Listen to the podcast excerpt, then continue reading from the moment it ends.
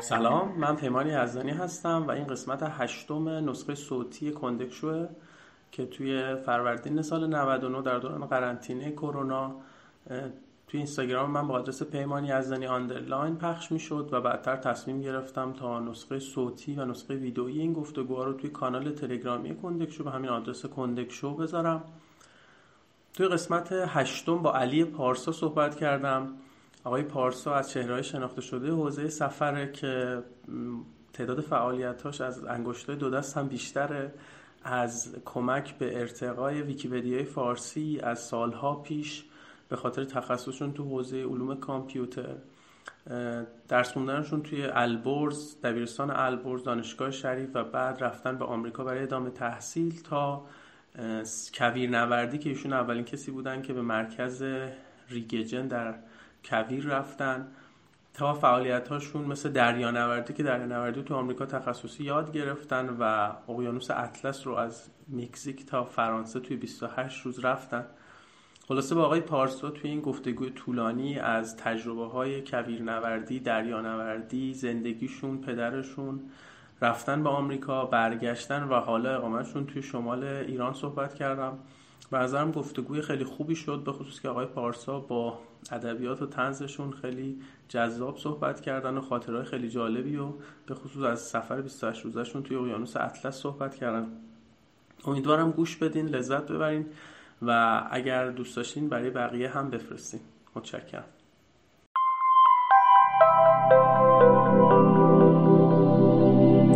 خب آقای پارسا چطورین؟ مخلصم. چون بله. خوبی شما؟ مرسی ممنونم.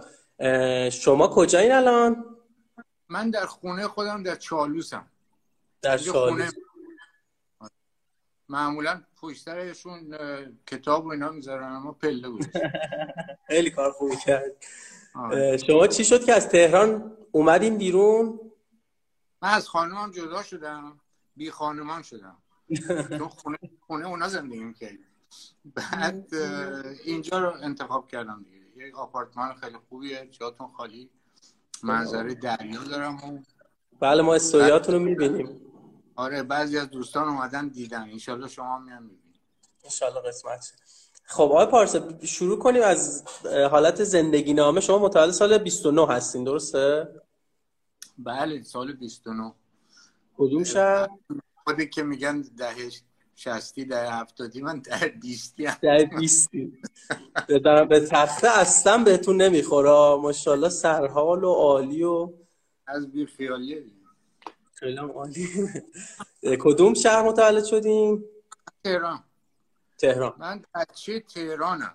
در واقع یعنی هم تهران به دنیا آمدم تهران بزرگ شدم مدرسه رفتم زندگی کردم عاشق شدم. همه این کارا رو در تهران کردم. یعنی بچه تهرانم.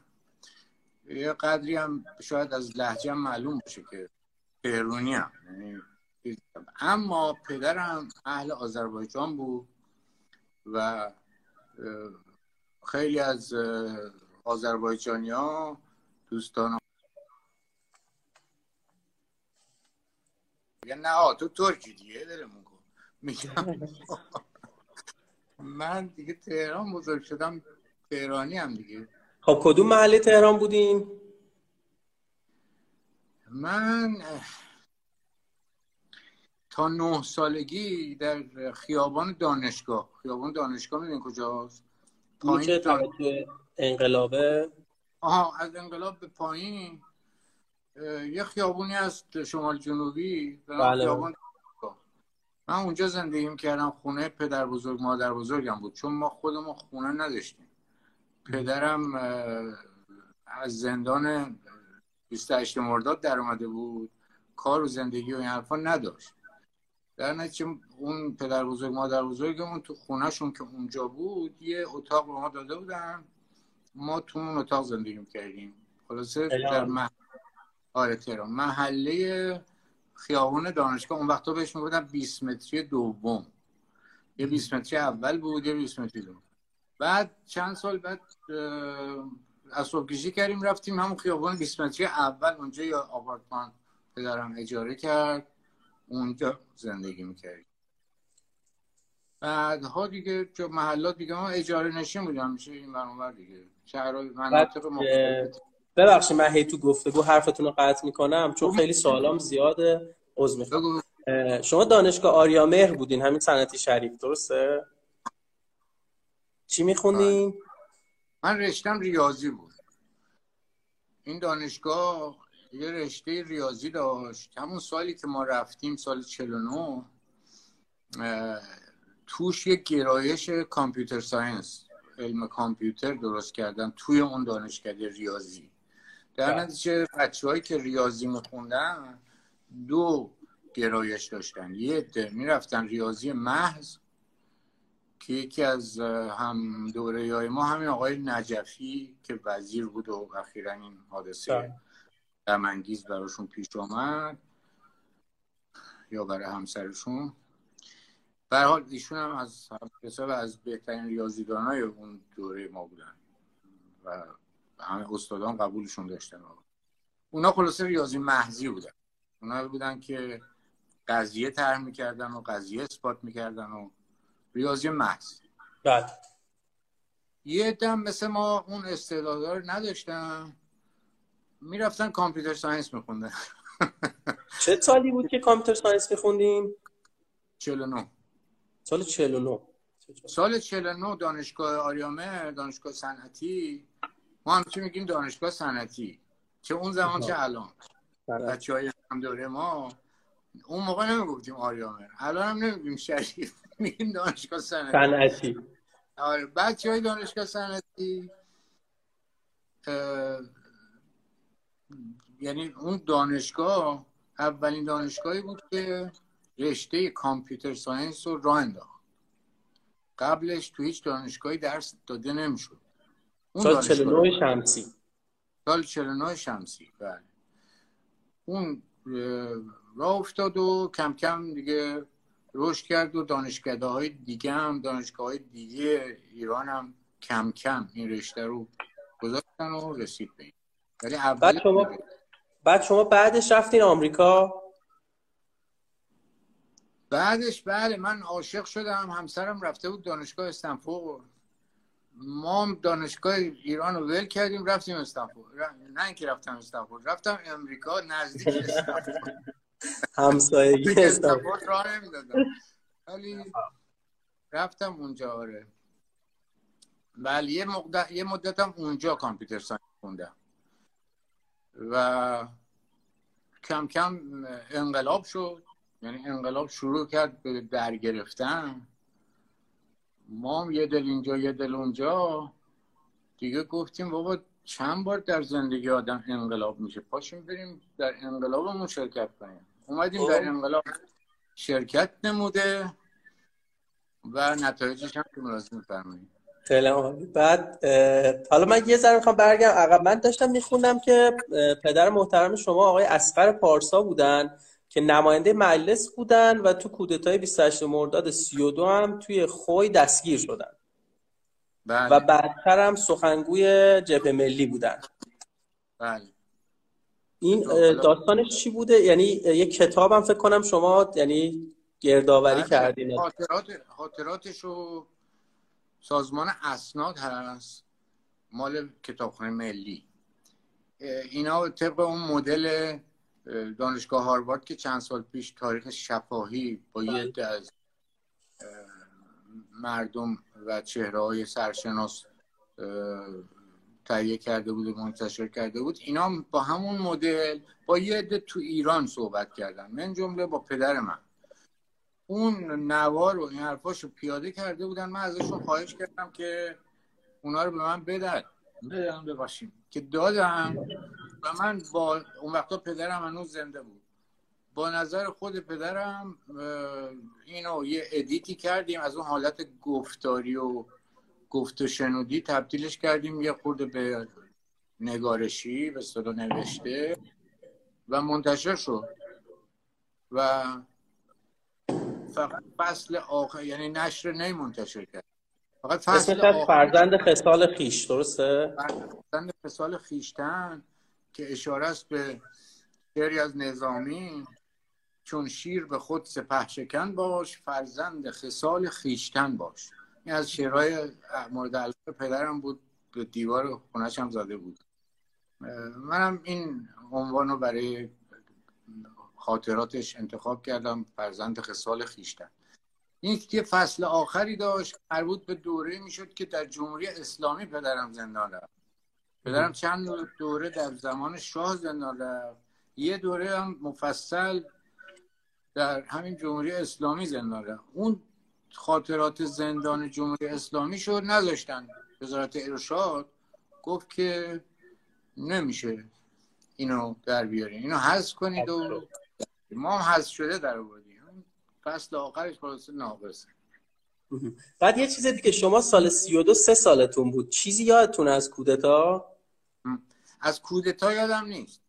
ولی پدرمو گرفته بودن در زندان دژبان. زندان دژبان این جایی است که هنوزم اون محوطش هست. اشرت آباد. نمی‌دونم اشرت بله. آباد کجاست؟ اون خیابون شریعتی اون ور پشت اون خیابون پشت اون سینما و اینا یه سربازخونه ای بود به نام اشرت آباد که اونجا اینا رو گرفته بودن. اونجا زند... یه مدت اونجا بودن. اونجا زندان بودن. چون نمی‌خواستن با زندانی معمولی یه جا بندازن. یه مدت اونجا بودن. من اونجا رو یادم من منو بردن مادرم و اقوام و اینا برای ملاقات رفتیم زندان دژبان.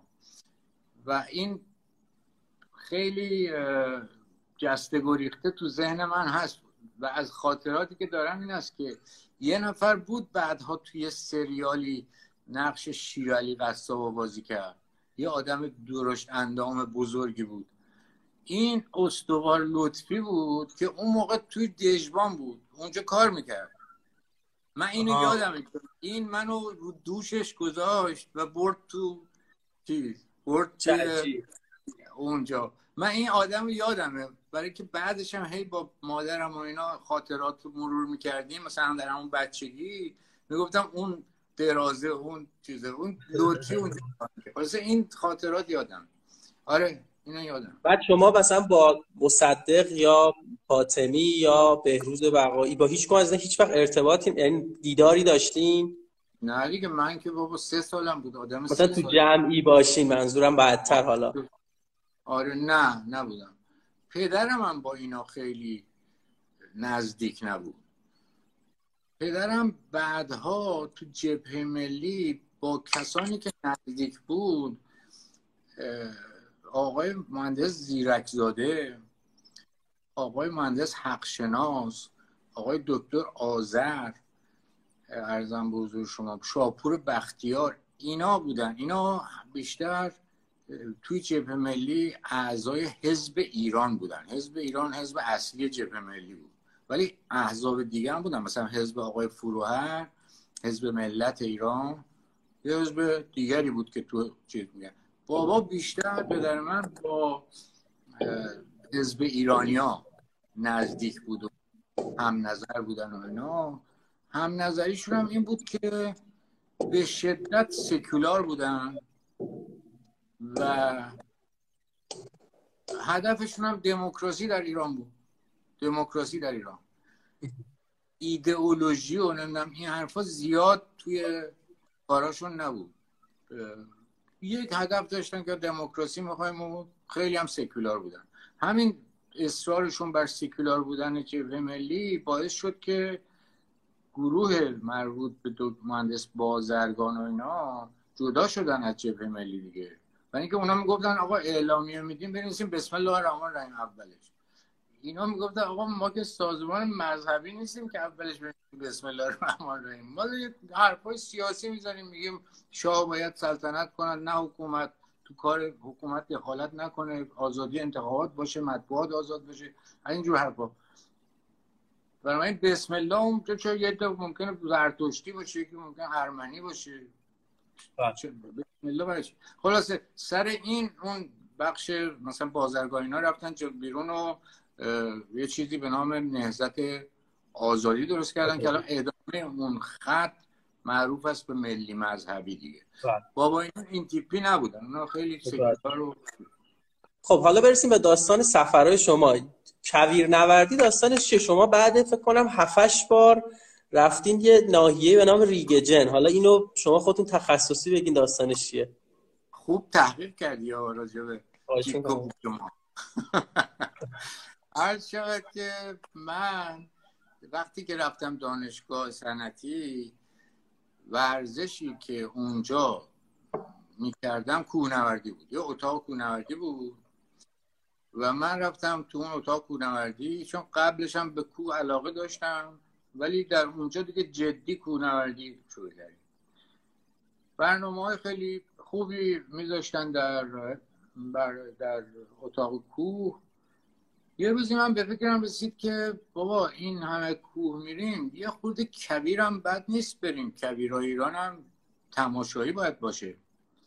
اون اتفاقا همون سالا امریکایی های ماهواره هوا کرده بودن به نام لندست لندست اولین ماهواره منابع زمینی بود. یعنی موضوعش این بود که دور زمین میچرخید عکس می‌گرفت از زمین. و هدف آمریکایی ها این بود که این عکس ها رو بفروشن. به خواهانش.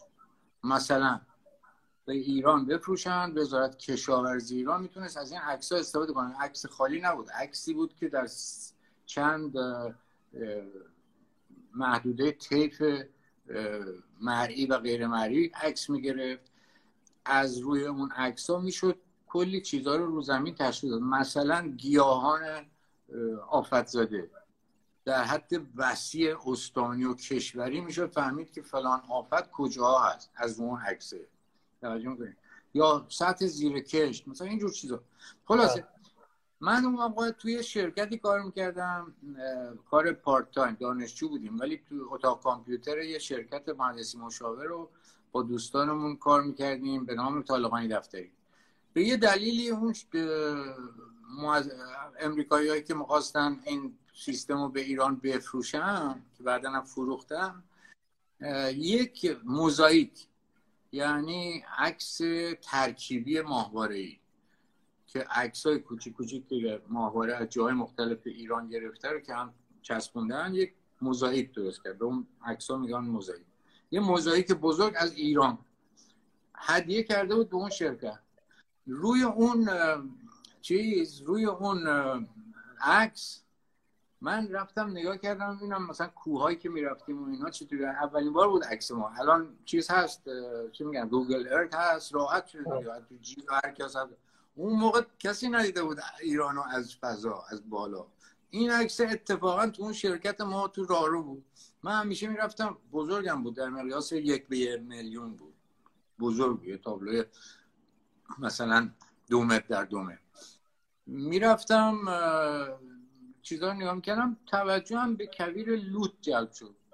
کویر لوت اگه تو چیزم نگاه کنین توی گوگل ارت یک رنگ آجوری نارنجی مشخصی داره. فکر کردم خب اینجاها مثلا ما این همه کور رفتیم. پیازچال میازچال فلان. بالاخره اونجا هم یه جاهای دیدن داره دیگه. بریم. به بچه ها پیشنهاد کردم توی دانشگاه. و یکی دو تا سفر شناسایی هم خودمون رفتیم که داستانش با است و اینا.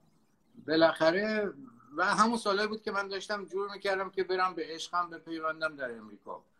در چون دنبال چیز بودم دنبال گذرنامه و حرفا بودم نتونستم سفر اصلی رو برم. ولی بچه ها رفتن با شطور از طرف استان سیستان بلوچستان با شطور یک هفته آمدن تا شهداد از با زمین یعنی پیاده و با بله. شطور و این اولین کار کبیری بود که من درگیرش بودم.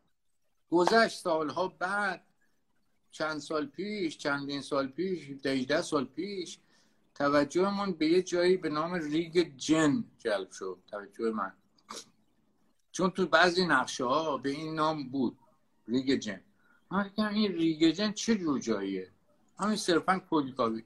بالاخره با دوستان آشنایان این صحبت کردیم سفرهایی کردیم این خوشبختانه با یک گروه آشنا شدیم به سرپرستی دوست عزیزم حمید خان بوریری و بالاخره با حمید بریلی و دوستان دیگه یه بار تونستیم برسیم به مرکز ریگ جنگ که بازم طبق اطلاعات و معلوماتی که ما داریم اولین گروهی هستیم که این کار کردیم. یعنی کسی اولین گروه ایرانی یا اولین گروه به طور کلی؟ کلا اولین گروه در عالم کائنات. به خاطر اینکه نزدیکترین مدارک که داریم از دیگرانی که اون برا رفتن آلفونس گابریل است و سون هدین سوئدی هست و اینم کبیرگردهای معروف دنیا. ولی هیچ کدوم مرکز نرفتن. اینا اون مرکزش رو نرفته بودن. اونا همش میگن یک کبیر مخوفیه نمی‌دونم فلان حرفا و نمی‌رفتن. خود اهالی هم که بهشون می‌گفتیم اونا می‌گفتن ما هم نرفتیم. می‌گفتن که اینجا نمیشه رفت. به خاطر اینکه خطرناکه. حالا مؤدبانه‌ش این بود ولی خرافاتیش هم این بود که نه اونجا یه موجوداتی هستن بلا سر آدم در میارن. ولی در واقع از... شما جی پی اس می‌زدین و یعنی همه چی تجهیزات داشتین؟ اون موقع جی پی اس هنوز به ایران نیومده بود. من یه دوستم جی پی اس من شنیده بودم یه جی پی اس دستی بعد از اینکه یه خورده سفرها رو شروع کردیم ها شنیدم یه جی پی اس دستی تو خارج آمده. اتفاقا دیدم یکی از دوستانم که تو کار business بود می‌خواست جی پی اس دستی وارد ایران کنه. یه نمونه داشت. اون شرکت خارجی شرکت Magellan. بهش داده بود. گفتم آقا اینو بده من.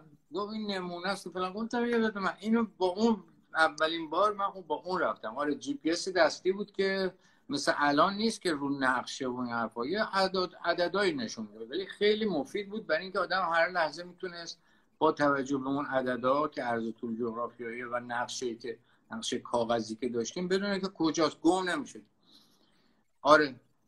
یعنی چقدر چند روز طول کشید که از آخرین روستا رسیدین به مرکز؟ اون سفر اصلیه. البته داستانش مفصله. روزاش اون چون چند تا سفر شناسایی می‌کردیم. راه, نمی... راه نمی‌داد. مثلا خیلی از مناطقش باطلاق نمکه. راه نمیده که آدم بره تو. ما هم نمی‌دونستیم از کجا راه میده. بالاخره از اون دفعه که از بابا خالد یه آبادی هست. حالا آبادی هم تعارفه و اینکه اصلا آبادی نیست. ولی آبادی که آباریکی داره بالاخره مهمه. از بابا خالد ما رفتیم توی چیز توی چیز. فکر کنم مثلا اگه اضافه هاشو بزنیم ظرف دو سه روز تونستیم بریم تو. منتها اضافه هم داشت. به این معنی که ماشینمون شکر چیز شاتون زد به اصطلاح. یه مدت معطل اون شدیم و اینا. ولی بالاخره وقتی که اضافاتش رو حذف کنیم دو سه روز طول کشید تا بریم به مرکزش برسیم. مرکزش هم جای خاصی نیست. ما گفتیم که روی این نقشه اینجا رو میگیم مرکز. مرکز. حالا بقیه برم پیدا کنم اسمش هم به شوخی گذاشتیم دشت دیپلم. برای اینکه یه دشت مسطحیه. گفتیم هر کی بیاد اینجا بهش دیپلم ریگجن میگیم بعد الان من می‌بینم این گروهایی که الان میرن اونجا چون بعدا دیگه رایج شد و خیلی رفتن دیگه. اونام به اونجا میگن دشت دیپلم. اسمی که ما گذاشتیم به شوخی گرفته و اسم اونجا شده. آره. خب این داستان, داستان کبیر ما. حالا بعدین شما بازم ادامه دادین ماجراجوییاتون رو. شما یه چیز عجیبی که من دیدم این که با قایق بادبانی سه هزار کیلومتر رو از مکزیک اگه اشتباه نکنم رفتین تا فرانسه. این چیه داستانش؟ حالا دقیقترش میگم؟ ببین در من وقتی که بچه هم دو... من دو دختر دارم دیگه سبا و سمن. اینا رو فرستادیم بعد از پایان تحصیلات دبیرستانیشون به آمریکا. بله. و خودم بازنشسته کردم خودم از شغل computer science کامپیوتری که کار می‌کردم سالها. و منم رفتم آمریکا. و اونجا که بودم می‌دیدم که در چیزها weekend ها به اصطلاح آخر هفته ها این دریای کنار مثلا سان فرانسیسکو برکلی و اون منطقه که ما بودیم سفید میشه از قایق بادبانی. مردم میان قایقاشون رو میارن و تو دریا. من فکر این کار در ایران که اصلا نیست. منم که حالا یه چند سال اینجا برم این کار ببینم چه جور کاری رو یاد بگیرم. بالاخره دریا آب از آب که بدمون نمیاد. رفتم یه باشگاهی دخترم به من معرفی کرد سبا معرفی کرد تو, شهر برکلی به نام Cal Sailing Club. یه تعاونیه. از این باشگاه خیلی شیک و مال پول دارا و اینا نیست. یه تعاونیه. یه عده آدم هیپی‌وار و این حرفا ادارش می‌کنن ولی به شدت تخصصی هم یعنی خیلی بچه های وارد و با روحی های خوب و اینا. بیشتر هم دانشجوهای دانشگاه برکلی. اونجا رفت و آمد دارن و هستن. رفتم اونجا عضو شدم. بهشون هم گفتم آقا من معلوماتم در دریا نوردی صفره. ما ولی می‌خوام یاد بگیرم. گفت درست جای خوبی اومده بیا. اونجا واقعا ارزون ترین جای دنیا بود برای یاد گرفتن قایقرانی بادبانی. برای اینکه اون موقع ماهی 20 دلار خرجش بود. ماهی 20 دلار یک ساعت همون موقع می‌گرفتن مردم رو با یه قایق موتوری تو اون میچرخوندن. ما 20 دلار در ماه می‌دادیم و تمام قایقای باشگاه هم در اختیارمون بود و اینا. اونجا خب بعد اونجا یاد گرفتیم اونجا یاد گرفتم. در این حد یاد گرفتم که بعد از یه مدتی خودم شدم مربی. اونجا به تازه واردار یاد می‌دادم. یاد می‌دادم. آره. یه کلاه هم دارم که گذاشتم اینجا بهت نشون بدم این کلاه رو اونجا به ما دادم روش نوشته؟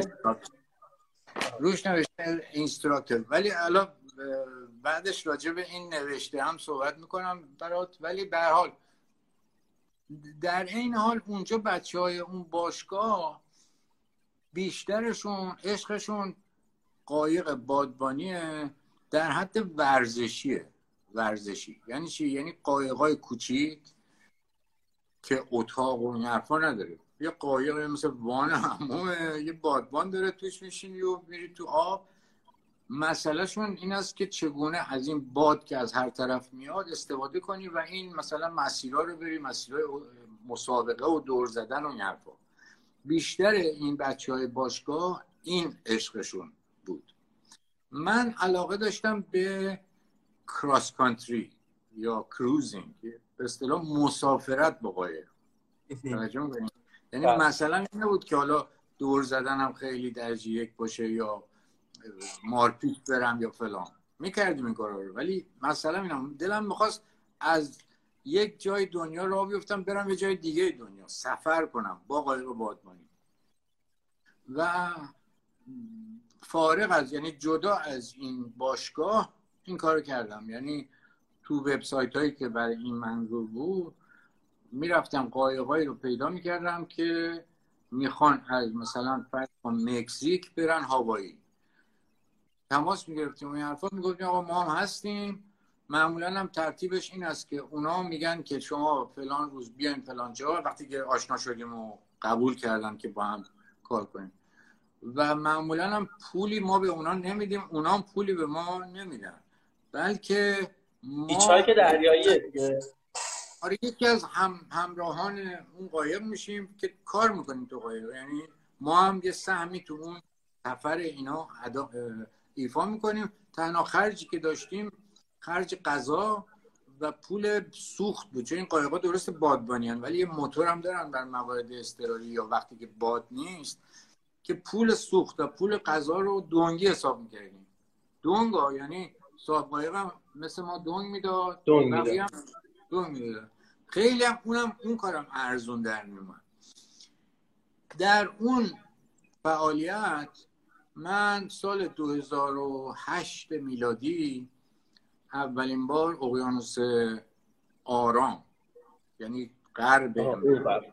غربشو. آره، غرب امریکا رو. از کالیفرنیا اومدیم تا جنوب کالیفرنیا های اولین سفرم بود تا سندیگو سفر بعدی یه هفته بعد شروع شد. از جنوب کالیفرنیا رفتیم تا نوک شبه جزیره باها کالیفرنیا در مکزیک.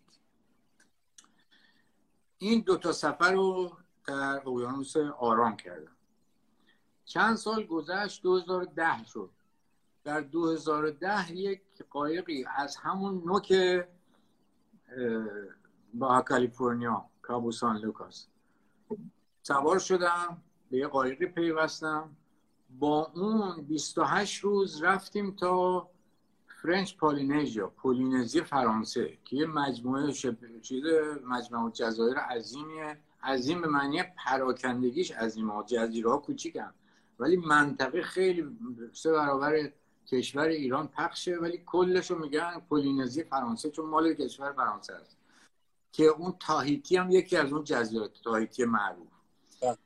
و به جزیره ای رسیدیم که توش قبر دو نفر آدم فرانسوی معروف هست یکی نقاش پل گوگن پل گوگن بله. اگر نقاشیاش باشین یا تعقیب کرده باشین آخر عمری اونجا زندگی می‌کرد تو اون جزیره هیوا هوا که یکی از اون جزایر به تسامح میگن در تایتی مرد ولی در تایتی نه در هیوا هوا مرد. یه جزیره دیگه است. دو ساعت با پرواز هواپیما فاصله است با با تایتی. قبرش اونجاست همونجا مرد. کلی از نقاشی های مهم زندگیش هم اونجا کشیده که الان تو موزه های معروف دنیا هست. یه نفر دیگه هم خواننده بلژیکی فرانسوی ژاک برل. بله. هم آخر عمری وقتی فهمید که سرطان داره و به زودی میمیره با هواپیمای شخصی خودش یا هواپیمای دو موتوره کوچیک بود خود خود آمد و در اون جزیره فرود آمد و همونجا مرد وصیت هم کرد که منو کنار پلگویان دفع کنید که اونم قبرش هم اونجاست. من نمی‌دونستم اینا رو. وقتی رسیدیم اونجا تازه فهمیدم که رسیدیم به خب من این سوال دارم آقای پارسا این 28 رو شما چند نفر بودین؟ رو قایق؟ اون سفر پنج نفر بودیم. بعد پنج نفر مثلا نوبتی آشپزی می‌کردین نوبتی هدایت می‌کردین؟ بله ببینید تو این کش قایقا چند کار باید بشه دیگه. یکی این که هدایت قایق. یعنی پشت فرمون باید بشینیم. بسته به وضعیت باد و جایی که می‌خوای بری بادبان ها و سکان رو به اصطلاح فرمون رو تنظیم کنی که بری به اونجایی که می‌خواد. این کار نوبتیه. یعنی این پنج نفر نوبتی روزی مثلا دو, نف... دو ساعت حداقل باید میشستن پشت فرمون. دو ساعت میشستن بعد می‌رفتن استراحت می‌کردن بعد کارهای دیگه می‌کردن بعد دوباره دو ساعت بعد می‌رفتن. بعدم یه جوری روتیت می‌کنن این به اصطلاح جابجا می‌کنن این نوبت ها رو که همه تمام ساعت های روز وقتشون بیفته. مثل سربازی یکی همیشه شبا برونه یکی همیشه روزا. خب بعد یه سوالی دارم پارسا. توی اون اقیانوس هیچ وقت مثلا یه دفعه ابهتش نمیگرفتتون مثلا 28 روز روی قایق بادبانی بودین یه ترسی یه حس غریبگی که من اینجا چی کار می‌کنم؟ والا بعضی ها رو می‌گیره. منو نگرفت ولی بعضی رو می‌گیره. چرا؟ یعنی اولش یکی از صحبت هایم که معمولا صاحب کشتی صاحب قایق با آدم می‌کنه حالا چه مستقیم چه غیر مستقیم سعی می‌کنه اینو در بیاره. ببینه این آدم اهل وحشت ناگهانی و این هست یا نه؟ چون بعضی یهو یه وحشتی میگیرتشون دیگه. قول تو یهو به خودش میاد میگه من الان توی یه چیز انقدی نشستم واسه یه اقیانوس عظیم. اگه اینجا یه چیزی بشکن خراب بشه من چه خاطی سر کنم اینا؟ وحشت می‌کنه و بله. فرق میشه آدم از وحشت. برای من خوشبختانه پیش نیومد. میگم دیگه بیخیالی. این بعد چه, چه حیوانایی می‌دیدین مثلا تو اقیانوس؟ من اینا رو میپرتم به خاطر که واقعا برام جذاب ببخشید اگه آماتور سوالا ببین اقیانوس خیلی تماشاییه اغلب وقتایی که طوفان نباشه و هوا خوب باشه غروبای زیبا می‌بینی. غروبا طلوعای زیبا یک عالمی داره. یعنی غروب زیبایی که در تهران و ایران و این دشت ها می‌بینی بعضی وقتا خیلی زیبا رویاییه. در اقیانوس تقریبا هر روز اینطوریه. اگه هوا خوب باشه طوفان نباشه غروبای زیبای اعجاب آوریه واقعا از نظر جانوران حیوانات جالب ترین صحنه ای که من دیدم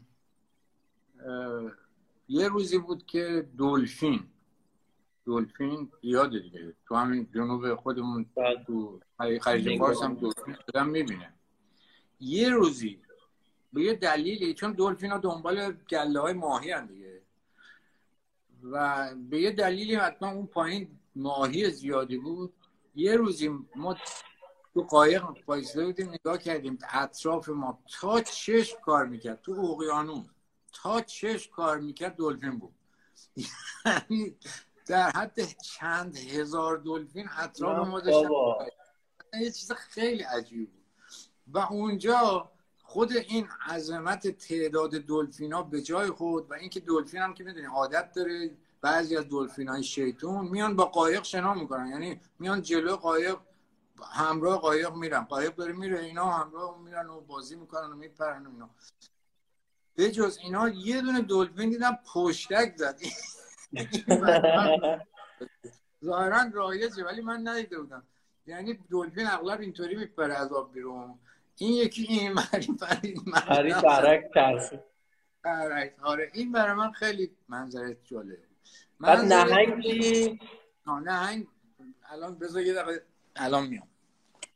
خب من کامنت ها رو باز کنم. اگه کسی نظری داره بده. من که دارم لذت می‌برم. حالا اگه کسی هم نظری کامنتی داره تا آقای پارسا برگردم بگی اینو چند سال پیش از شهر کتاب نیاوران خریدم.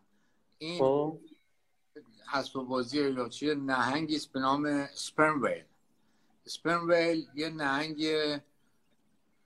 که موبیدیک معروف کتاب معروف موبیدیک راجع به یک نهنگ از این خانواده است. این بیچاره اینجاش یک مایه مانندی تو کلش هست که کاربردش هم خیلی روشن نیست چیه ولی پر از اون مایه است. این همون روغن نهنگه. اینو شکار می‌کردن که این روغنش استخراج کنن. موبیدیک داستان شکار این حیوان یه همچین جانوری که طولش از قای... تا- تقریبا قد قایق ما بود یا بزرگتر. 15 متر قایق ما 15 متر طولش بود. این جانور یه روزی من پشت فرمون بودم عصرم بود غروب بود.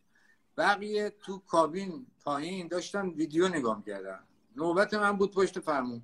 من نگاه کردم دیدم تو آب یه چیزی هست. مثل مثلا یه پیت حلبی تو آب آب چیز شناوره نگاه کردم گفتم بازم آشغال توی اقیانوس فلان. بعد دیدم نه این پشت اینه. اینجاش. اینجا اینه. نه بابا. آره. این داره همراه ما شنا می‌کنه. خیلی آرام کنار ما داشت شنا می‌کرد. صدا. کردم. صدا کردم دوستانم از پایین آمدن و همه شروع کردن به نگاه کردن و این برای من خیلی جالب بود. اینی که بعدا اینو به یاد همون برخوردی که با این داشتیم. این آرام آرام کنار ما شنا کرد و بالاخره اون رفت. این دوتا صحنه یعنی اون دلفین های چند هزار تا دلفین برای من خیلی تماشایی بود و خاطر انگیز بود. بعد هیچ وقت بفهم بگو نه میگم یعنی پرنده و پرنده و حرفا ماهی و این حرفا آدم می‌بینه. یه ماهی تونا بود یه دفعه هشت ساعت با ما شنا کرد. یعنی ما داشتیم می‌رفتیم. هشت ساعت تو سایه بادبان ما که افتاده بود. آب تو اون سایه کنار ما میمن من می‌گفتم آقا تو کار زندگی نداری. خانواده نداری. کجا داری میای با ما؟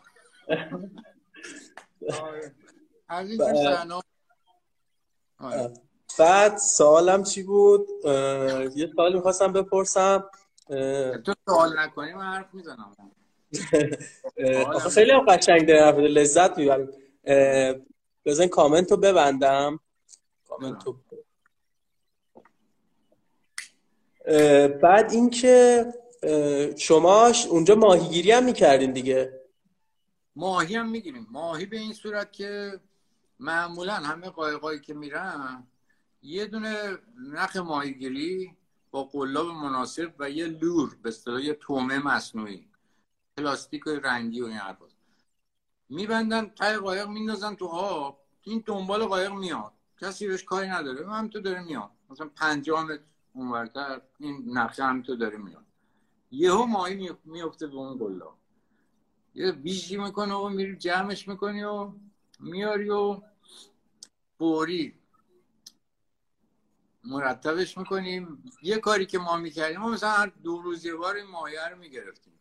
ماهی که بیشتر میافتاد به قلاب ما تونا به صلاح همین چیز که ما فرانسویشو میگیم تون ماهی تون. تونا بود و یه ماهی خوشمزه دیگه هست به نام دورادو که خیلی هم زیباست هم خوشمزه است و اینا رو میبریدیم. استیک به صورت به صورت مقطعی اینطوری بله. میبریدیم. فریزر داشتیم تو قاره تو قایق میذاشتیم تو فریزر مثلا هر روز با غذاهای دیگه اینو چیز می‌کردیم میپو زرق می‌کردیم می‌خوریم ولی اولش که می‌گرفتیم این اینجای این ماهی بیچاره رو با چاقوی تیز نازک میبریدیم مینداختیم دهنمون. خام. بسیار چیز علاییه. انشالله قسمت بشه. شما میل کنید ژاپنی ها که روزمره غذاشونه اینو می‌خورن. ما اونجا وقتی که گیر میوردیم چون ماهی هر چی تازه تر بخوری خوشمزه تره بهتره. چه پختش چه غیر پختش. و به خصوص وقتی تازه از آب میاد بیرون اون فیله اینجاش که اصلا با یک کمی سس سویا که شورش می‌کنه. بعد تو, تو, تو این 28 روز طوفان نشد؟ یا یک ولی خب. ببین طوفان تو اقیانوس اغلب هست. یعنی پیش میاد. هر چند روز یه دفعه هفته یه دفعه خیلی چیز باشه دو هفته یه دفعه. بالاخره طوفان هست تو اقیانوس. طوفان پیش میاد. و طوفان دیگه میاد و میاد و میره. مشکل ایجاد نمی‌کنه. مشکل نگرانی ایجاد می‌کنه. نگرانی البته من اینم بگم ببین مناطقی که من در نوردی کردم در دو طرف خط استواست. یعنی مناطق کماویش معتدلیه از نظر طوفان. اقیانوس جنوبی که پایین تر یعنی در جنوب کره زمین.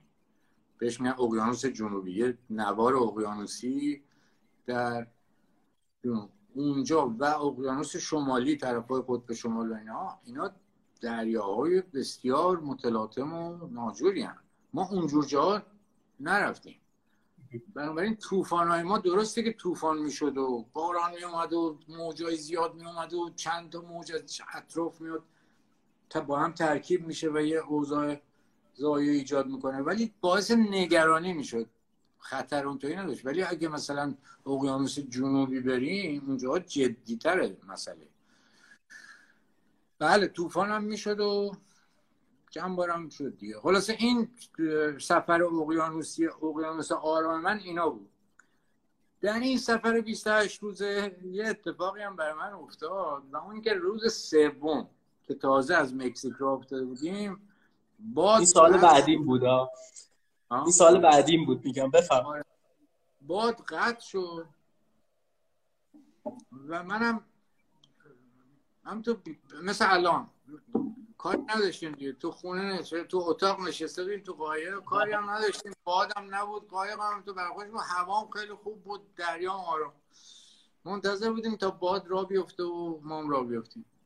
من چرت می‌زدم. این دوست آمریکایی بن یه جوانی بود. اومد گفتش که علی پاشو بریم شنا. منم تو منگ خواب و اینا گفتم باشه. رفتم رو لبه قایق تقریبا ارتفاعش سه متر بود تو دریا. یه شیرجه فرشته اینجوری زدم که بعد دستامو جمع کنم و برم تو ولی بدنم شل بود دیگه. بدن وقتی که وارد آب میشه برای شیرجه باید بدن استیف سفت باشه. من شل بود از خواب پاش دادم آقایی که شما باشید این رفتم تو آب. آب دستمو به شدت برد عقب.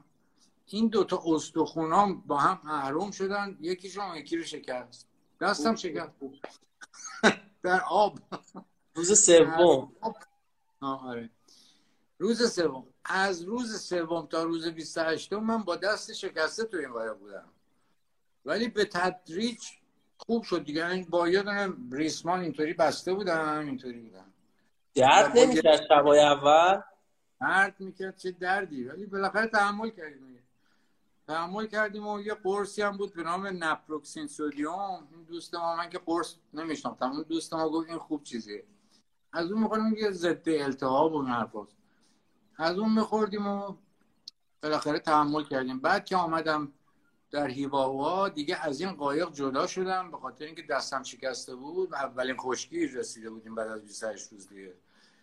اونجا دیگه هواپیما گرفتم رفتم سان فرانسیسکو رفتم دکتر عکس چیز ام گرفتم این حرفا. گفتن نه خوشبختانه خوب جوش خورده و احتیاج به جراحی مراحی هم نداره و گفتن are lucky guy.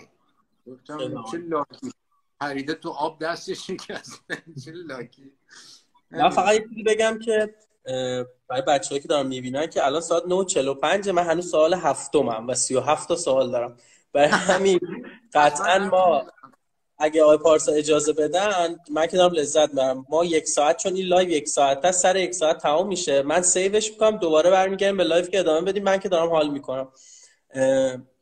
شما ویکیپدیا یه ربطی هم به ویکیپدیا فارسی داریم. ماشاءالله همه جا هستیم. این ویکیپدیا فارسی داستانش چیه؟ والا ویکیپدیا فارسی رو روزبه پورنادر دوست عزیز ما سالها پیش راه انداخت. فارسی شد. یه روزی هم منو دید گفتش که آقا یه چیزی رو انداختیم به نام ویکیپدیا فارسی این چه سالیه؟ خیلی سال پیش 15 سال پیش. بلکه بیشتر. دقیقش نه ولی قابل تحقیقه. خلاصه. گفتم موضوعش چه گفت؟ یه دایرت المعارف و این حرفاست و هر کی می‌تونه edit کنه. من پوزخندی زدم که آقا این حرفا چیه؟ دایرت المعارف؟ کار جدی فلان این حرفا. پوزخند زدن همان و بعد خودم آلوده شدم. یه سال روز و شب من در ویکیپیدیا ویکیپیدیای فارسی چیز می نوشتم edit می‌کردم مقاله های مردم رسیدگی می‌کردم. از اینجور کارا. و خودم لذت میبردم. به یه معنای حالا خیلی چیز نباشه افتخار منه که کار کردم در این ویکیپیدیا اون اوایلش. وقتی ما وارد من وارد شدم قبل از من روزبه و دوستای دیگه بودن. ولی من که وارد شدم 1300 تا مقاله داشت این ویکیپیدیا. الان نزدیک 700 هزار تا مقاله داره. البته مقالاتش مثل هر ویکیپیدیای دیگه. به قول ادبیاتچی ها قصد و سمین داره. یعنی خوب و بد داره. بعضیش ضعیفه بعضیش بسیار ضعیفه. بعضیش هم خوبه. ولی کار خوبیه کار مفیدیه. یکی از کارهای بله. عالی که شده. و چه فارسیش چه انگلیسیش چه زبانهای دیگهش وسیله خوبیه. مثل و... چیزی که اگه نبود خیلی کم بود تو دنیا یه چیزی کم داشت. من آره یه هفت سالی فعال بودم توش. الان هم گاهی سر می‌کنم خیلی فعال نیستم. ورزش مورد علاقتون تنیسه؟ آره ورزشی که خودم می‌کنم تنیسه آره. الان دوره قرنطینه چیکار می‌کنیم امروز راجر فدرر تو خونش با دیوار اینطوری چالش راه انداخته یه دون کلاه مسخره گذاشته بود سرش. یه چالش رو انداخته که تو شما هم تو خونتون این کارو بکنید ولی در کلاهتون دقت کنید که کلاه مناسب باشه. مردم با کلاهای عجیب غریب با دیوار خونهشون تنیس من اینجا چون در مجتمعی که هستیم زمین تنیس هست. مونتا پای تنیس من ندارم. اون روز روزانش هم نداشتم. چه برسه الان که چیزه. مگر گاهی دوستانی از تهران نمی اومدن تنیس می‌زدیم دیگه باشون یا من می اومدم تهران تنیس بازی می‌کردم. در نتیجه من اینجا یه وسیله دارم. یه توپیه. به یه کش بسته است. و یه وزنه هم این نگر میداره رو زمین. این توپه رو می‌زنی شوت میشه میره ولی کشه برش میگردونه دوباره می‌زنی. اینطوری یه تمرینی می‌کنیم دیگه بعد شما سازم می‌زنین؟ نه نه من ساز نمی‌زنم. من خیلی به موسیقی علاقمندم ولی سازن نیستم سوال کردن که کتاب جزتون رو کی در میارین؟ آه والا جاز برای من موسیقی چیز دیگه موسیقی خصوصیمه. یعنی یه وقتا از آدم میگه مثلا فلانی بیا این قطعه رو گوش کن دلپذیره. اینو گوش کن چقدر عالیه. این شجریان ببین چقدر خوب خونده این هم فلان. جاز برای من اینطوری نیست. جاز برای من مال خودمه. خودم باش آره. این است که بیام حالا این چیز شخصی و کتاب بنویسم. چی بنویسم هم چیزایی که بقیه نوشتن دیگه چی بنویسم نمی‌دونم. حالا باید روش کار کنیم این چی ازش خب برسیم به اون داد دیگه. حالا یه سال دیگه. یه جایی من خوندم که شما می‌خواستین از آمریکا با قایق بادبانی بیاین ایران. اصلا میشه؟ آه. برگردیم به بحث شیرین در بادبانی. یک سفر دیگه من کردم. همین هواخر از جزایر کاناری که غرب افریقاست. مال اسپانیاست ولی غرب افریقا تا جزیره های دریای کارائیب یعنی اقیانوس اطلس رو طی کردم اینو در 19 بود. با یه قایق فرانسوی. یه سفر دیگه هم قبلش رفته بودم که یه مسابقه مانندی بود. از جنوب فرانسه میاد تا سر جزیره کورسیکا و از اونجا به بندر جنوا در ایتالیا. این هم یه سفر دیگه هم رفته بودیم با دوست عزیزم جواد زابطیان. از جنوب ترکیه از شهر کاش می‌خواستیم بیایم از کانال سوئز رد شیم. شاخ آفریقا رو رد کنیم برسیم به کنیا. قایق یه نفر بود قایق یه نفر بود که تو کنیا یه باقی داشت. می‌خواست قایقی که تو کاش خریده ببره اونجا. کاپیتان و ما و اینا قرار بود این قایق رو با هم ببریم. ولی از شانس ما روز همون اول راه افتادنمون یک طوفانی تو دریای مدیترانه گرفت. و بادبان ما داشت پاره می‌شد و یه اشتباهی هم من کرده بودم که تناب جلوی قایق رو درست گره زده بودم ولی نبسته بودم جایی. این افتاده بود تو آب شده بود. رفته بود لای ملخ موتور گیر کرده بود و موتور درست کار نمی‌کرد. و خلاصه با یه مکافات و بدبختی اون سفر رو قطع کردیم و برگشتیم. بدترین طوفانی هم بود که در زمان در این همه سفر را دیده بودم. طوفان خیلی خیلی جدی و شدیدی بود. آره. اینا خلاصه سفرهای دریایی چند تا سفر دریایی هم هست که من براتون تعریف کنم سفرهایی که نرفتم. یعنی قرار رو گذاشتیم رفتیم دم قایق یا نزدیک قایق ولی جور نشده که راه بیفتیم بریم. اینا هم خاطراتی هست که حالا بعدها براتون تعریف کنم. بعد شما سوال کردی که از امریکا میشم. من قصد نداشتم یعنی آرزو داشتم ولی هیچ جدی نرفتم سراغش. ولی میشه میشه کرد. بله اقیانوس های دنیا به هم وصلن دیگه. از هر جا به هر جا میشه تهش می‌رسه به در... یعنی از دریای عمان میین بالا؟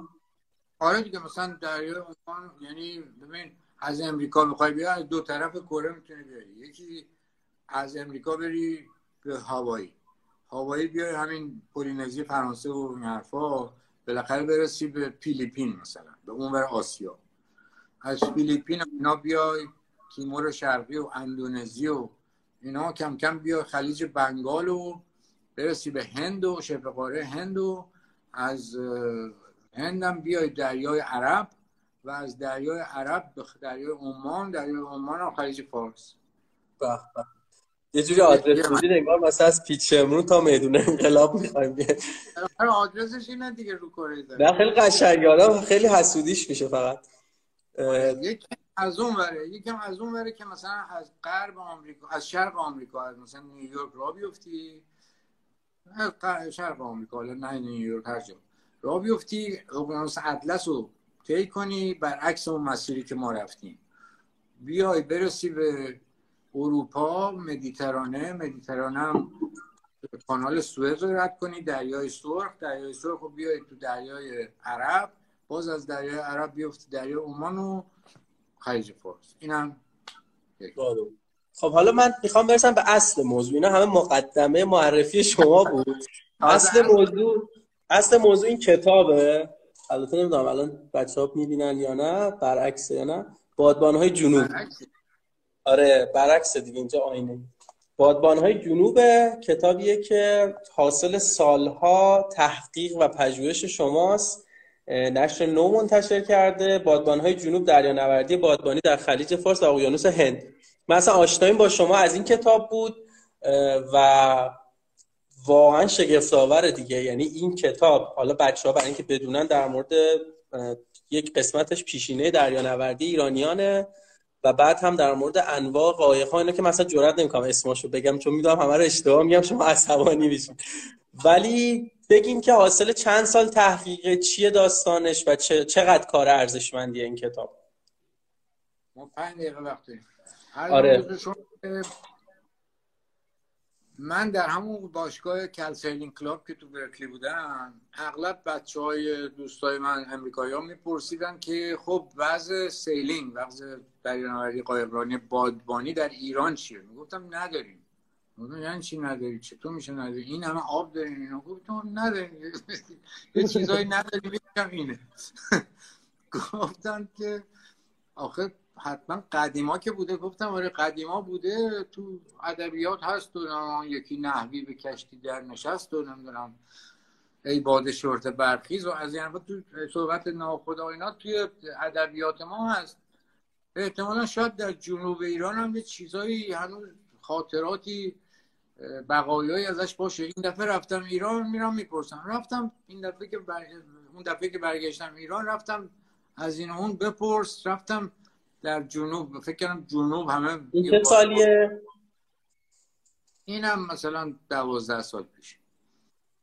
بعد رفتم یه جایی اتفاقا نه به خاطر این گردش دیگری داشتیم ولی رفتم یه جایی به نام کوخرد. در کوخرد آقای علی رضایی رفیق ما شد. هنوزم رفیقم خیلی هم لطف کرد. به اون گفتم آقا شما اجدادتون کسی دریانورد نبوده؟ گفت نه آقا اینجا که دریا نداریم ما که ما اینجا استان فارس جنوب فارس. ولی اگر دریا نورد می‌خوای برو یه شهری هست به نام بندر کنگ در جنوب ایران. اونجا معروفن دریا نورداش آقا ما رفتیم بندر کنگ دیدم واقعا دریایی است از معلومات سنت دریانوردی ایران.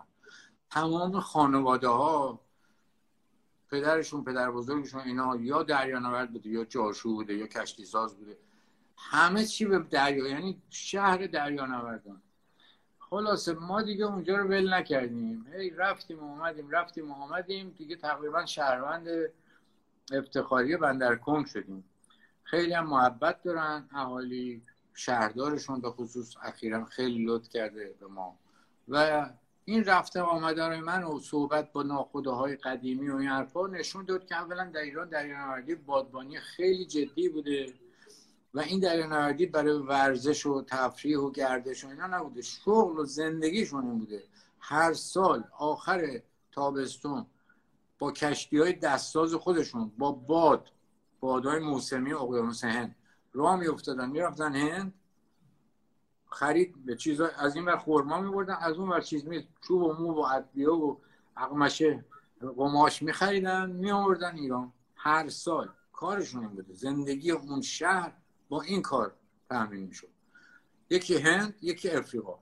به این دو جا می‌رفتم افریقا هم تا زنگبار و جنوبتر از زنگبار می‌رفتن تا مورد داریم که تا موزامبیک هم رفتن ولی بیشتر تا مصب رود روفیجی که الان در تانزانیا است. تا اونجا می‌رفتن خودشون بهش میگن سیمبارنگه که من رفتم در کردم. سیمبا اورانگا یعنی به زبان سواحلی یعنی سرزمین شیر جایی که شیر هست حیوان می‌رفتن تا سرزمین شیر اونجا یه نوع هرای محلی افریقایی هست برخلاف هرهایی که تو جنوب ایران هست که کج شاخهاش کج است اونجا شاخهاش صاف داره و کلوفتره.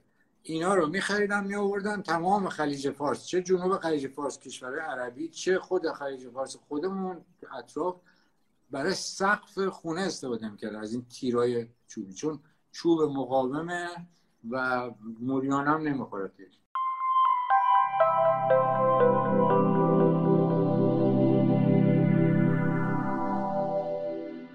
یه داستان اینه که تاریخ دریانوردی ایرانیان به کی برمیگرده؟ من مثلا توی این کتاب اطلس تاریخ بنادر دریانوردی سجلی خیلی جالبیه. مثلا تو این دیدم که می‌رسه به داستان به حخامنشیان و مادها. ببین خیلی روشن نیست ولی میشه یک استنباط هایی کرد. اسکندر کبیر وقتی که آمد به ایران رو گرفت رفت به سمت هند. بعد از مصب رود سند یک گروهی رو اعزام کرد که با کشتی ساحل رو بپیماین و این که داره برمیگرده به طرف غرب در خشکی. این این گروه هم با کشتی از ساحل. بیان در واقع ساحل رو به یه معنای نقشه برداری کنن. نقشه که نه ولی یه چیزی یه رسمی بود اون قدیما پریپلوس. پریپلوس لغت یونانیه. فارسیش میشه رهنامه. عربا الان همین فارسی رو گرفتن میگن رحمانی.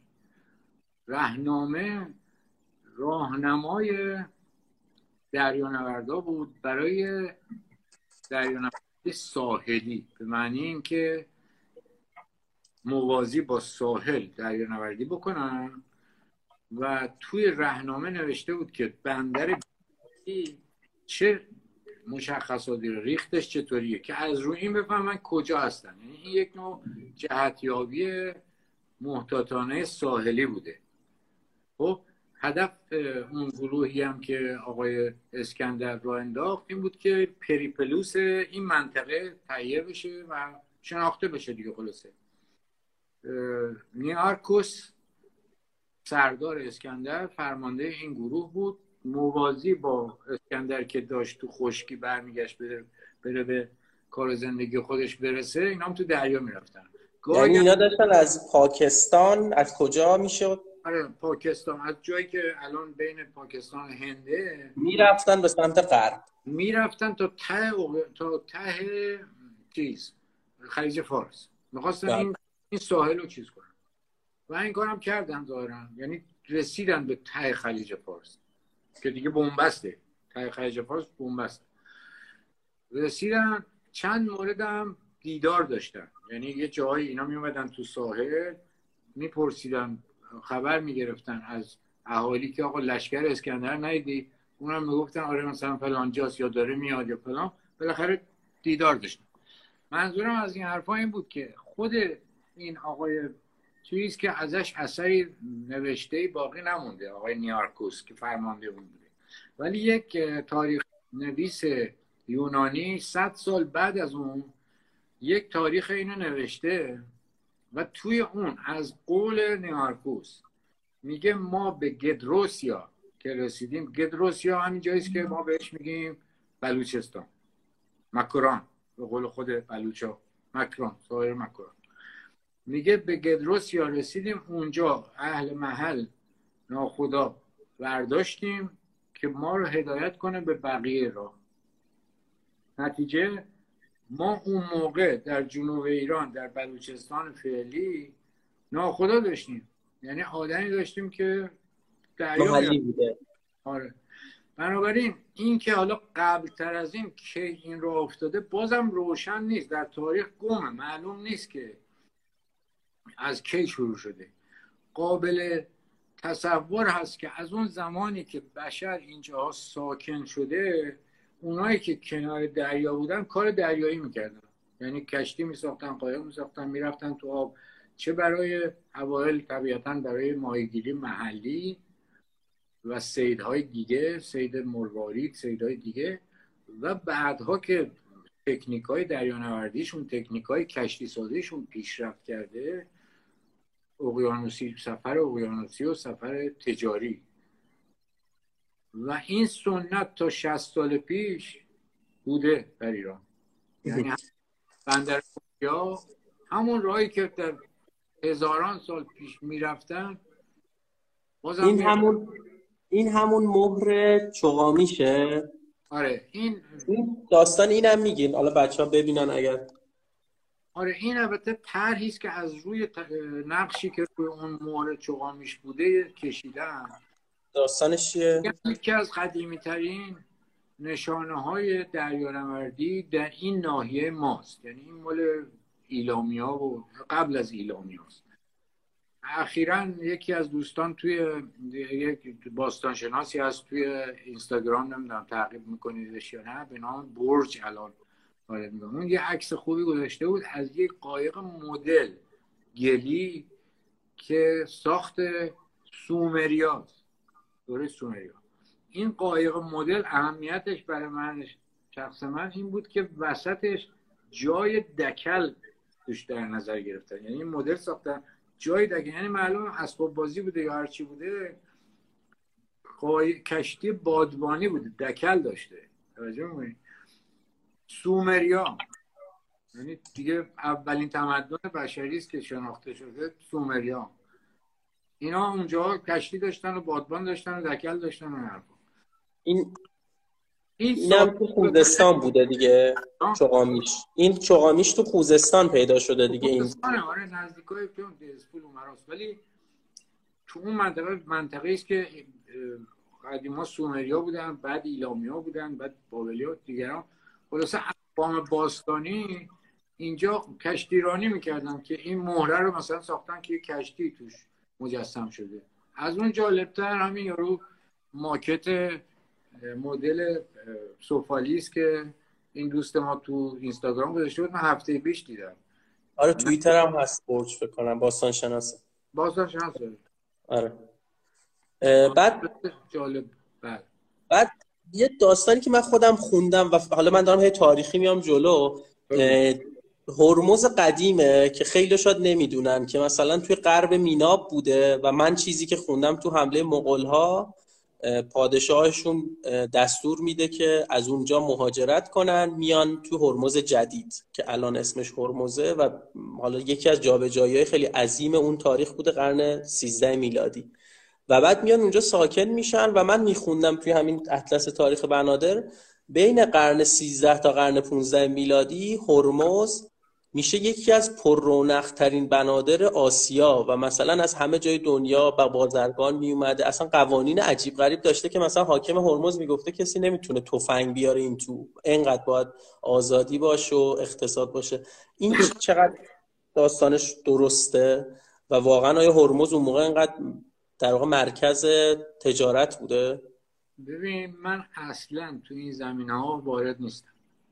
اصلا وارد نیستم. متخصص این کار سرور ما جناب آقای دکتر محمد باقر وسوقی هستن. استاد دانشگاه تهران رشته تاریخ. رشتهشون هم همینه. یعنی تاریخ تجارت و این چیزهای خلیج فارس. شما به کتابایی که الحمدلله کتابم تعداد خوبی نوشتن به کتاب ایشون باید مراجعه کنیم. من هر چی بگم مزخرف گفتم. یعنی رشته من نیست. من رشته خب. علاقم قایقرانی بادبانی بوده. به خاطر اون علاقه رفتم ببینم از قایقرانی یا کشتیرانی بادبانی در جنوب ایران چی می‌تونم پیدا کنم؟ یه چیزایی پیدا کردم تو کتاب نوشتم. خب بریم سمت قایقرانی بادبانی پس جذاب. این سفرهایی که توی مثلا فکر کنم تا 1340 هم انجام می شده دیگه. این سفرهایی که از مثلا بندر کنگ بوده یا از دوبی بوده به مومباسا و به هند و اینا. تو تو اوایل دهه 50 بوده. تو دهه 50 بوده. تو اوایل دهه 50 بعد با چه شجاعتی؟ مثلا چقدر طول می‌کشید از مثلا بندر کنگ برن مومباسا یا برن هند؟ حالا بسته به باد که باد مناسب باشه یا نباشه چون اینا تنها نیرو محرکشون باد بود. الان این چیزی که در جنوب میگن لنج اینا همه موتور دارن. اون موقع موتور نبود. به قول اون قدیمی ها مکینه نداشت موتور نداشت. و با باد می‌رفتن. در نتیجه سرعتشون کم و زیاد می‌شد. ولی در حد 20 روز در حد 20 روز بود. یعنی سریع می‌رفتن در حد 20 روز می‌رفتن تون می‌رفتن. یه ماه تو راه بودن. البته بسته به جایی هم که می‌رفتن. اینا اغلب بندر کنگیا می‌رفتن اولش از کن را میافتادن می‌رفتن ته خلیج فارس. جایی که الان جایی که آبادان هست و بصره هست و شط العرب اونجا بزرگترین منطقه تولید خرمای دنیاست. خرما میخریدن. توی سبدهای حسیری بسته‌بندی شده میچپوندن توی جای بار کشتیشون جای بار که میگم یه چیزی در حد دو تا سالن پذیرایی خونه های بزرگ. توی این پر از خورما می‌کردن توی این سبدا به قول خودشون دله. با این دله ها می‌رفتن به چی؟ کجا؟ گله. گله. می‌رفتن به هند مثلا. در ایالت گجرات هند یک بندری هست به نام پربندر که زادگاه چیزم هست گاندی. در پربندر اینا اینو میفروختن خودشون به پربندر به یه دلیلی که من نمی‌دونم میگن خورمیون اسم اونجا رو میگن خورمیون ولی اسم نقشه ایش و رسمیش پربندر. که حالا لغت بندر تو تمام اقیانوس هند تو خیلی از شهرها اسمشون هست لغت فارسیه. نشون دهنده وسعت دریانوردی تجاری ایرانی ها تو این منطقه است که کلی از شهرها و اینا اسم بندر داره توش. تا اندونزیش هم هست. حالا بک بگذاریم. خورما ها رو میفروختن پولدار می‌شدن. باز با این کشتی را میافتادن به سمت جنوب. دامبهی فعلی گوا اینا رو رد می‌کردن. می اومدن یه جایی به نام کالیکوت. هم هست. الان دولت هند گفته بهش بگین نگین کالیکوت بگین کوژیکوت. می اومدن تا کوژیکوت اینا خودشون میگن کالیکوت تا قدیم هم همه می‌گفتن کالیکوت خلاصه در کالیکوت که یکی از بندرهای منطقه بزرگتری است به نام مالابار که باز بندر کنگیا بهش میگن ملیبار. می اومدن در کالیکوت در ملیبار این پولی که از فروش خورمه ها به دست آورده بودن رو صرف می‌کردن در خرید یه چیزی سفال سقف. اونجا یه خاک خوبی داره یه کارخونه سفال سازی هم داره. سفال سقف درست در اون محل خب؟ اینا سفال سقف مقدار زیادی میخریدن. باز بار این کشتیشو می‌کردن. اون وقت اقیانوس هند رو قطع می‌کردن. به سمت غرب میومدن افریقا. اونجا مشتری داره این سفال سقف. به اون افریقایی ها میفروختن. بعد برمیگشتن خونه. پولدار می‌شدن. با اون پول می‌رفتن جنوبتر در همون سیمبارانگه سیمباورانگا در تانزانیای فعلی. اون یارو چند دلار رو میخریدن اون هراهایی که برای سقف استفاده میشه میخریدن. بعد بادهای موسمی و اینا که عوض شده بود مناسب شده بود برمیگشتن میمدن سفر نه ماه طول می‌کشید تقریبا. نه ماه. نه ماه طول می‌کشید. یعنی آخر تابستون که اینا می‌رفتن اوایل بهار برمیگشتن. یا اواسط بهار برمیگشتن. بدون موتور همینجوری روی قایق ولی نه ماه همش رو آب نبودن. یه, یه ماه دو ماهش تو آب بودن تا برسن به هند. اونجا چند ماه میموندن. زن می‌گرفتن. خیلی هاشون ازدواج می‌کردن. رسمشون بود هر سال. می‌رفتن اونجا یه زن می‌گرفتن. آخرش هم طلاقش می‌دادن. پول یک سال آینده هم نفقه می‌دادن. قربانت خدافز تا سال بعد. سال بعد می‌رفتن یه زن دیگه می‌گرفتن. البته همشون این کارو نمی‌کردن. ولی بعضیا راست بود رایج بود می‌کردن این کارو. همشون این کارو نمی‌کردن. بعضیا این کارو غیر اخلاقی می‌دونستن. ولی خب بوده دیگه این رسم. آی پارتا یه چیزی در مورد همین بحثی که گفتین. مثلا یک در حال اینا می‌رفتن تو شهرها یه مدت میموندن. من شانس اینو داشتم منباسا برم و اصلا داستان نمی‌دونستم. وقتی رفتم منباسا واقعا انگار یک شهریه که یک تاریخ داره و الان مثلا آدماش دیگه نیستن. یه فرهنگ کاملا مثلا می‌دیدی عربی و هندی و کمی ایرانی توش بود. و ولی خود شهر دیگه اصلا بندرش چیز مهمی نیست. یا مثلا این ایرانی هایی که توی زنگبار یا زنزبار شیرازی مثل این که هستن. می‌خوام بگم که این فرهنگ شما خودتون رفتین یا مثلا این فرهنگه چقدر موجوده از ایرانی هایی که اونجا بودن؟ من اولا خوشحالم که شما منباسا رفتید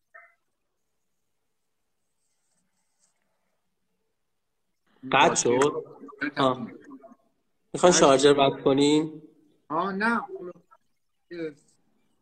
آره من منباسا رفتم و خیلی جالب بود دیگه. چرا منباسا رفتیم من سفر زیاد میرم رفتم کنیا بعد رفتم منباسا منباسا دوست داشتم ببینم. یعنی رفتم نایروبی از نایروبی رفتم منباسا بعد منباسا واقعا شگفت انگیز بود دیگه. اون بازارا اون جا نه متاسفانه نرفتم. یعنی خیلی سخت بود حالا من چون اینجاها همین منباسا لامون زنگبار اینا مقصدای دریانوردهای بندر کون بود. منم سعی کردم اینجاها رو برم. منباسا رو رفتم زنگبارم رفتم. به همین قصد که ببینم اونجا یادگارهای قدیمی ایرانی چیزی هست یا نه چیزای جالبی هم دیدم. ولی خب وقت بیشتری هم باید صرف کنم شاید یه بار دیگه برم. ارزم بزرگ شما که دو تا چیز هست. دو تا نکته هست وجب ارتباط ایران و اون منطقه یکی این که اونجا تا دهه پنجاه میلادی دست عمان بود. یعنی اون ناحیه زنگبار که اون ور منباساس یعنی اون ور آبه دیده میشن مال عمان بود و عمانیان به شدت با ایرانیان مربوط بودن. هنوز هم هستن. دریانوردان عمانی و دریانوردان ایرانی یه چیزن. یعنی همونطور که دریانوردان کویتی و دریانوردان ایرانی هم یه چیزن. یعنی یک گروه اجتماعی هن. حالا زباناشون فرق می‌کنه ولی یه کار می‌کردن. یه جور زندگی می‌کنن. توجه می‌کنی؟ یک بله. از یه نظر یه قوم توجه می‌کنی؟ این اومانیا کلی چیز رابطه با ایران داشتن و اونجا بودن. حاکم اونجا بودن. حاکم اونجا اهل عمان بود. در زنگبار یه یکی از حاکمای قدیمشون با نقشه یه معمار انگلیسی یه امارتی ساخته هنوز هم هست. به نام بیت العجایب House of Wonders. بیت العجایب یه مانندی بوده هنوز هم هست. جلوی این دو تا توپ برونزی هست.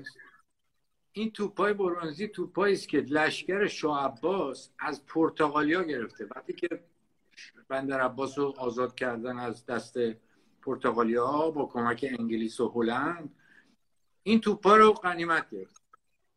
اون کسی که اون سرداری که این توپا رو قنیمت گرفته داده روش به فارسی. نوشتن که این توپا رو در زمان شاه زمین و زمان آقای شاه عباس فلان قلی خان اینو گرفته از پرتغالیا. روی توپه به فارسی اینو نوشته تو وبسایت من هست عکسش و نوشته شو من خوندم نوشتم. این توپا را شاه یا هر کی هدیه کرده به حاکم عمان. به عنوان هدیه. بله. اونم برداشته دیده یه چیز خوبی تو زنگبار ساختن یه امارت خوبی ساختن. گذاشته اونجا. این توپا رو آورده گذاشته اونجا. این توپا الان اونجا هست. تو چیز به فارسی روش نوشته این توپا رو ما از پرتغال گرفتیم خیلی جالبه. راجع به اون شیرازی ها این یه اشتباهی است که اغلب همه می‌کنن. تا اونجایی که معلوم هست اینا ربطی به شیراز شیرازی های خودمون ندارن. اینا یه آدم افریقایی هم. افریقایی که میگن یعنی سیاه پوست و موی بزبزی بهشون به خودشون میگم شیرازی ها توجه می‌کنین هیچ ربطی به شیراز ها ندارن از من باز رشتم نیست تاریخ دارم این حرفا نیستم ولی از چیزهایی که جسته بودت خوندم ظاهرا یه قطبی پیری مرشدی داشتن شیرازی بوده. اسم اینا شده شیرازی ها توجه اینا خودشون رفتار و اعمال و زبان و همه چیزشون ربط مستقیمی به شیراز ما نداره. بعد یه چیز دیگه.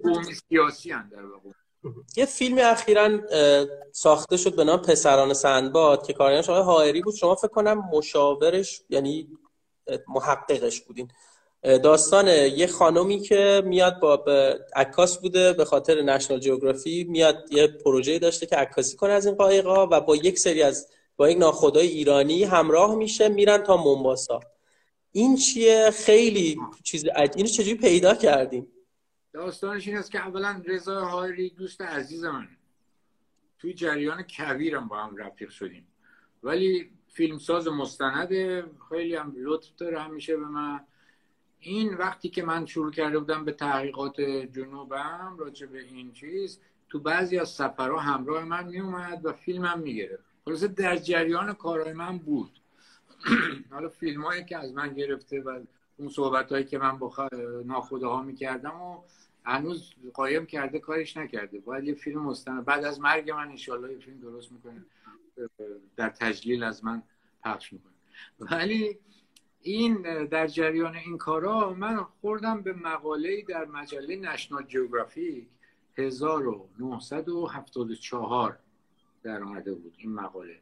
یه خانم جوان عکاس انگلیسی آمده توی منطقه ما و با این کشتی های بادبانی جنوب که یک کشتی بوده به نام میهندوست اسم کشتی میهندوست.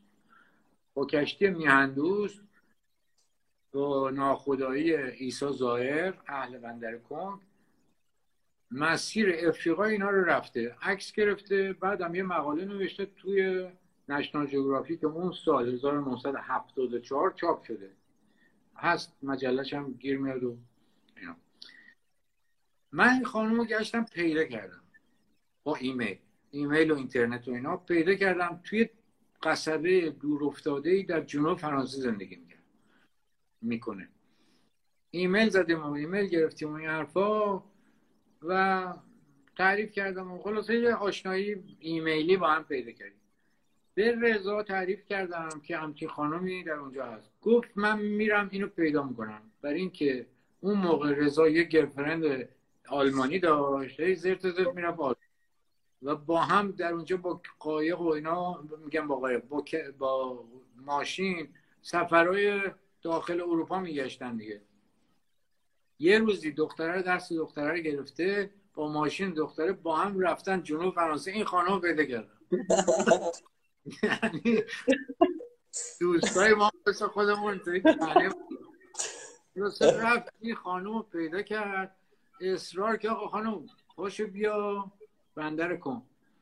بالاخره خانم راضی شد. پاشد اومد یه سالی بندر کن. همین چند سال پیش. من ایران نبودم آمریکا بودم ولی اومد دوستای ما همین رضا هایری و ریحانه پویا اینا دوستای ما زیر بال این خانم گرفتن. در خود بندر کنگ پسر مرحوم ایسا زاهر آقا یوسف یوسف دریا پیشه ایشون پذیرایی کرد از این خانم. خانم هم خیلی احساساتی شد. چی شد؟ علت احساساتی شدن طرفین هم اینه. هم کنگیا به خانم کاپلان خانم ماریون کاپلان اسمش. هم کنگیا به کاپلان خیلی علاقه دارن هم علتش اینه که در این سفری که می‌رفتن این از از کشتی هایی بود که دیگه موتور هم داشت. یعنی بادبانی می‌رفتن ولی موتور هم داشت. یه روز شال یکی از جاشوها به نام حسن بازیار شالش گرفت به شفت موتور. موتور اینو کشید به طرف خودش و خلاصه زخمی شدید در حدی که داشت میمرد. یعنی زخمای جدی خورد به بدنه این. این خانم کاپلان که تو همین کشتی بود وقتی این وضعیت رو دید جدا از پرستاری و زخمبندی و این کارهایی که کرد با اینا چون زبانم وارد بود انگلیسی هم بود و اینا در اولین خشکی که رسیدن با تلفن زدن و تماس گرفتن با سفارت و فلان اینا خلاصه کاری کرد که اینو زود رسوندن به یه بیمارستان در نایروبی خوابوندن و این آدم زنده شد. یعنی خطر مرگ داشت این حسن بازیار حسن بازیار رو من خودم رفتم در هند پیداش کردم دیدم چون همسر هندی داره تو هند زندگی می‌کنه بیشتر. نمی‌دونم الان شاید تو کن باشه ولی معمولا تو هنده. رفتم اونجا دیدم. اون می‌گفت من این خانوم رو شبها تو خواب می‌بینم. این فرشته نجات منه این خانم گفتم این خانم من پیدا کردم و میارمش کن خلاصه هدف رضا این بود که این خانم میاد کن حسن هم از هند پاش بیاد کنگ و اینا با هم دیدار کنن اینا زن هندی حسن نذاشت این حسن بیاد. همین داستان عشق واقعا بود یعنی یک علاقه اینا داشتن به هم؟ عشقی نبود ولی علاقه بود به معنی علاقه انسانی معمولی. انسانی. آره حسن می‌گفت که زندگی منو این خانم نجات داده. اون خانم هم بالاخره یک چندین روز در حد چند ماه تو این کشتی زندگی کرده بعد این حادثه پیش اومده بهشون رسیدگی کرده. یک عشقی اون خانم به این کشتی و خب اینا خانومه چرا خانومش چرا نذاشت؟ برای من تو فیلم خیلی عجیب بود خانم بیاد. نمی‌دونم از خانم اندیش بعد خلخه؟ خب حالا چون شما رو هم زیاد اذیت نکنیم نیم ساعت مونده تو دوره قاجار من تو ن... یکی از کتابای نشر اطراف یکی از این زیارت هایی که خانم یه خانومی انجام میده دیدم که برای زیارت که بره مکه میره بمبئی از بمبئی با قایق با کشتی میان. مسقط از مسقط میره مثلا حالا نمی‌دونم کجا بند کدوم بندر ولی میره مکه. این رایج بوده که اون زمان تو دوره قاجار برای زیارت از این روش استفاده کنن؟ این که برن هند بعد از هند بیان اینجا نه رایج نبوده. ولی این بوده که بعضیا سفر حج رو با کشتی انجام میده.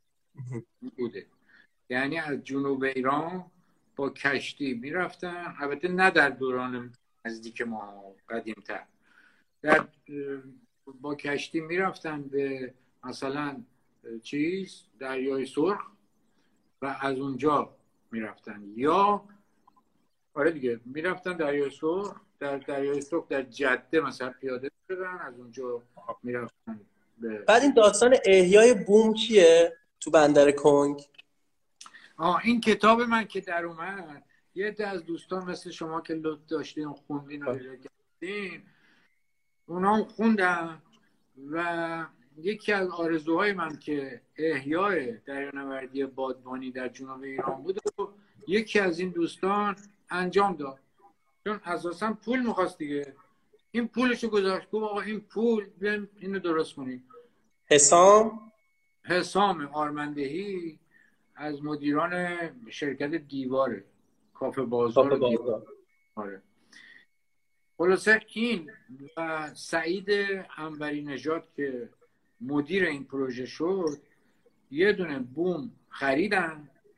چون می‌دونی این بوم های قدیم دکل و مکل و بادبان و ایناشو برداشتن چند چندین سال پیش. دیگه کسی بادبانی نداشت. برش موتور گذاشتن شد لنج. باش میرن دوبه و اینا میرن ولی بوم ها هست. اون بدنه ها که بادبانی بوده هست. چون بوم ها اگه ازش خوب نگهداری کنی صد سال هم بیشتر عمر می‌کنه. نه هست. این یه دونه از این بوم های خوب و ترتمیز رو خریدن. و زیر نظر ناخداهای قدیمی که هنوز الحمدلله هستن مثل عبدالرحمن بابو و عبدالله عیسی و اینا اینو بازسازی کردن. با پول حسام فعالیت بسیار دقیق و عالی و با پشتکار سعید بزرگی سعید انوری نژاد. این بازسازی شد. بازسازی شد و همین دیماه شیش دیماه اولین بار بعد از چه می‌دونم چل پنجاه سال اونجا ما اینو در مراسم راه اندازیش شرکت کردیم و لذت بردیم. من اه، رفتم شادی کردم. خوشحالی. قرار یه سری سفرم انجام بده دیگه. سفرهای خیلی کوتاه آره کرد اینا رو قصد دارن ولی خوردیم به ویروس دیگه فعلا. آره. همه دنیا خوردن به ویروس اینم معلق فعلا. الان این بومشون در کیش رفته بود بازدید کیش یا خورد به این قرنطینه و اینا موند تو کیش. الان در کیش در مارینای کیش حالا دوست عزیزم آقای شمالی که تو مارینای کیشه حتما بهش سرکشی می‌کنه دیگه. آره اینم از داستان احیاشه و واقعا یکی از آرزوهای من بود که انجام شد به همت حسام آرمندهی و کام تصویرتون رفت. بعد یه سالی بادهایی که توی مثلا اقیانوس ترجمه می‌کنیم اسمای جالبی دارن یا تو دریا ترجمه می‌کنیم مثلا باد شمال و اینا فرقشون چیه؟ آقا جان ما الان یه ساعت و نیمه داریم حرف می‌زنیم درسته؟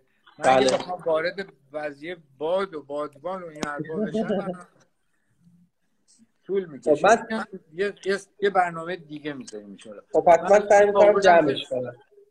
شارژ بشه. نه من می‌تونم صحبت کنم ولی میترسم حوصلتون سر بره. خیلی هم وارد نیستم. من اینو آوردم که شارژ بشه. در نتیجه جامو عوض کردم. خوب کرد باشه من فقط چون الان فکر کنم یه روبه مثلا تو یه روب تمام کنیم دیگه. یه سری سوالم کردم اینا رو هم می‌پرسم. من کامنتارم الان باز می‌کنم اگه کسی نظری داشت بگه. سوالی که ازتون پرسیدن یکی پرسیده که چه کمکی می‌تونید برای ایران و ایرانیان امروز انجام بدین با همین شرایط و حاکمان؟ همین حاکمان. حالا من فقط سوالا رو صرفا میگم هیچ دخالتی نمی‌کنم. من فکر نمی‌دونم. دقیقا بگن چه کمکی می‌خوان شاید از دست بر بیاد. فکر به اندازه کافی دارین کمک می‌کنین. یعنی همینش هم خیلی عالیه. بعد بگن دقیقا کمکشون مثلا میگم فلان چیز به چه دردی می‌خوره؟ میگم درد چیه؟ درد تو بگو تا بگم به دردت می‌خوره. آره من فلسفه سوالا رو می‌پرسم. بعد یکی هم که پرسیده من درباره فعالیت های سیاسی پدرشون نقششون تو زندگی. ها پارسه که اینا رو هم فکر کنم صحبت کردیم. تلویزیون خاموش کنم این نور آبی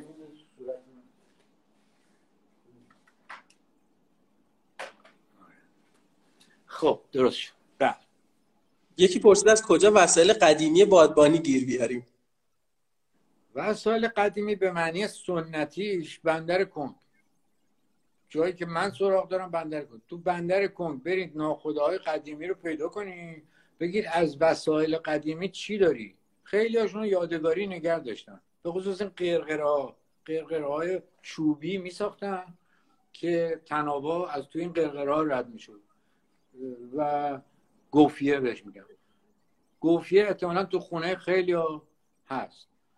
آره بندر کنکورس جواب بعد پرسیدم آیا سندی مبنی بر دریانوردی ایرانی تا قاره آمریکا موجوده؟ نه از اون حرف آره. دیگه سوال می‌پرسن. من سوالا رو مستقیم همه رو میپرس بعد شما نجوم هم مثل که خیلی واردین توش آره؟ خیلی نه ولی علاقه دارم. علاقه فکر کنم مثلا شما میگین علاقه دارین درس میدین مثلا. نه نه علاقه دارم. اتفاقا توی کشتی قایق که بودیم تو اقیانوس این ستاره شبایی که ستاره ها خوب دیده می‌شد مثلا من به این دوستای آمریکایی می‌گفتم این فلان این فلان. یارو می‌گفت ستاره شناسی؟ می‌گفتم آقا این معلومات عمومی چی ستاره برای چرا معلومات عمومی شما با ما فرق داره یه ذره؟ آره نه هر چیزم دیگه دوست دارم.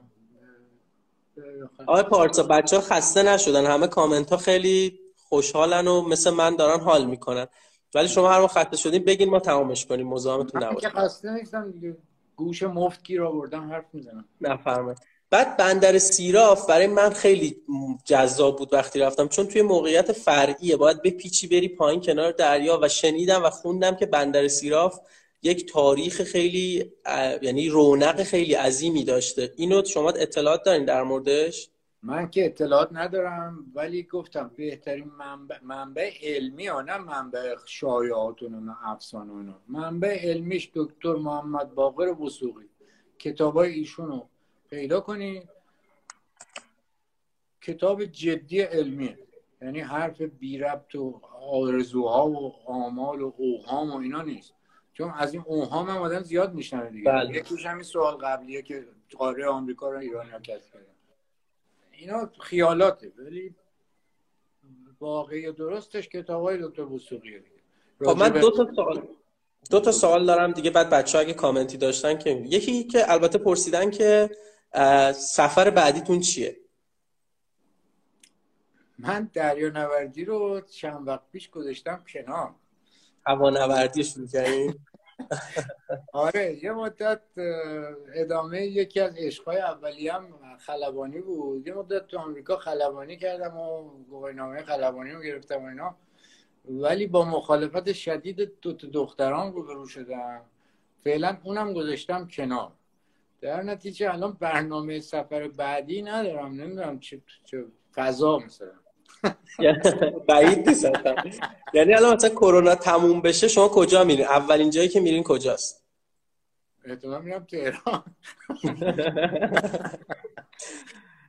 آره نمی‌دونم برنامه نریختم. برنامه نریختم ولی آمریکای جنوبی جاییست که نرفتم. تا نزدیکش رفتم ها تا آمریکای مرکزی رفتم. ولی تا خود آمریکای جنوبی برزیل کلمبیا آرژانتین شیلی اینجور جاها نرفتم. دلم می‌خواد اینجا رو برم. انشالله پیش بیاد بار بخوره به قول معروف آمریکا لاتین دیگه. بعد جایی که دوست دارم برم آرژانتینه. به سه دلیل. یکی رقص تانگو که یاد بگیره آدم بالاخره بله. فرهنگشونه. یکی استیک های اعلای گوشت اعلایی داره آرژانتین معروفه. میشه منو یه سفر با خودتون ببریم؟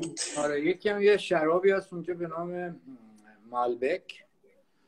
خلاصه این ترکیب سگانه رقص و شراب و استیک بله بله. اون می‌کشه به اون پیش میاد و اینکه شما مثلا تو تو سفر تو دریا حالا با قایق با کشتی بادبانی چه چه تغییری توی شما به وجود آورد یا تو آدم به وجود میاره یعنی مثلا تو 28 روز موقعی که سوار شدین و موقعی که پیاده شدین چه, چه احساس کردین توی وجود خودتون چه چه تغییری کردین؟ یا مثلا به طور کلیتر دریا نورتا چه ویژگی شخصیتی دارن؟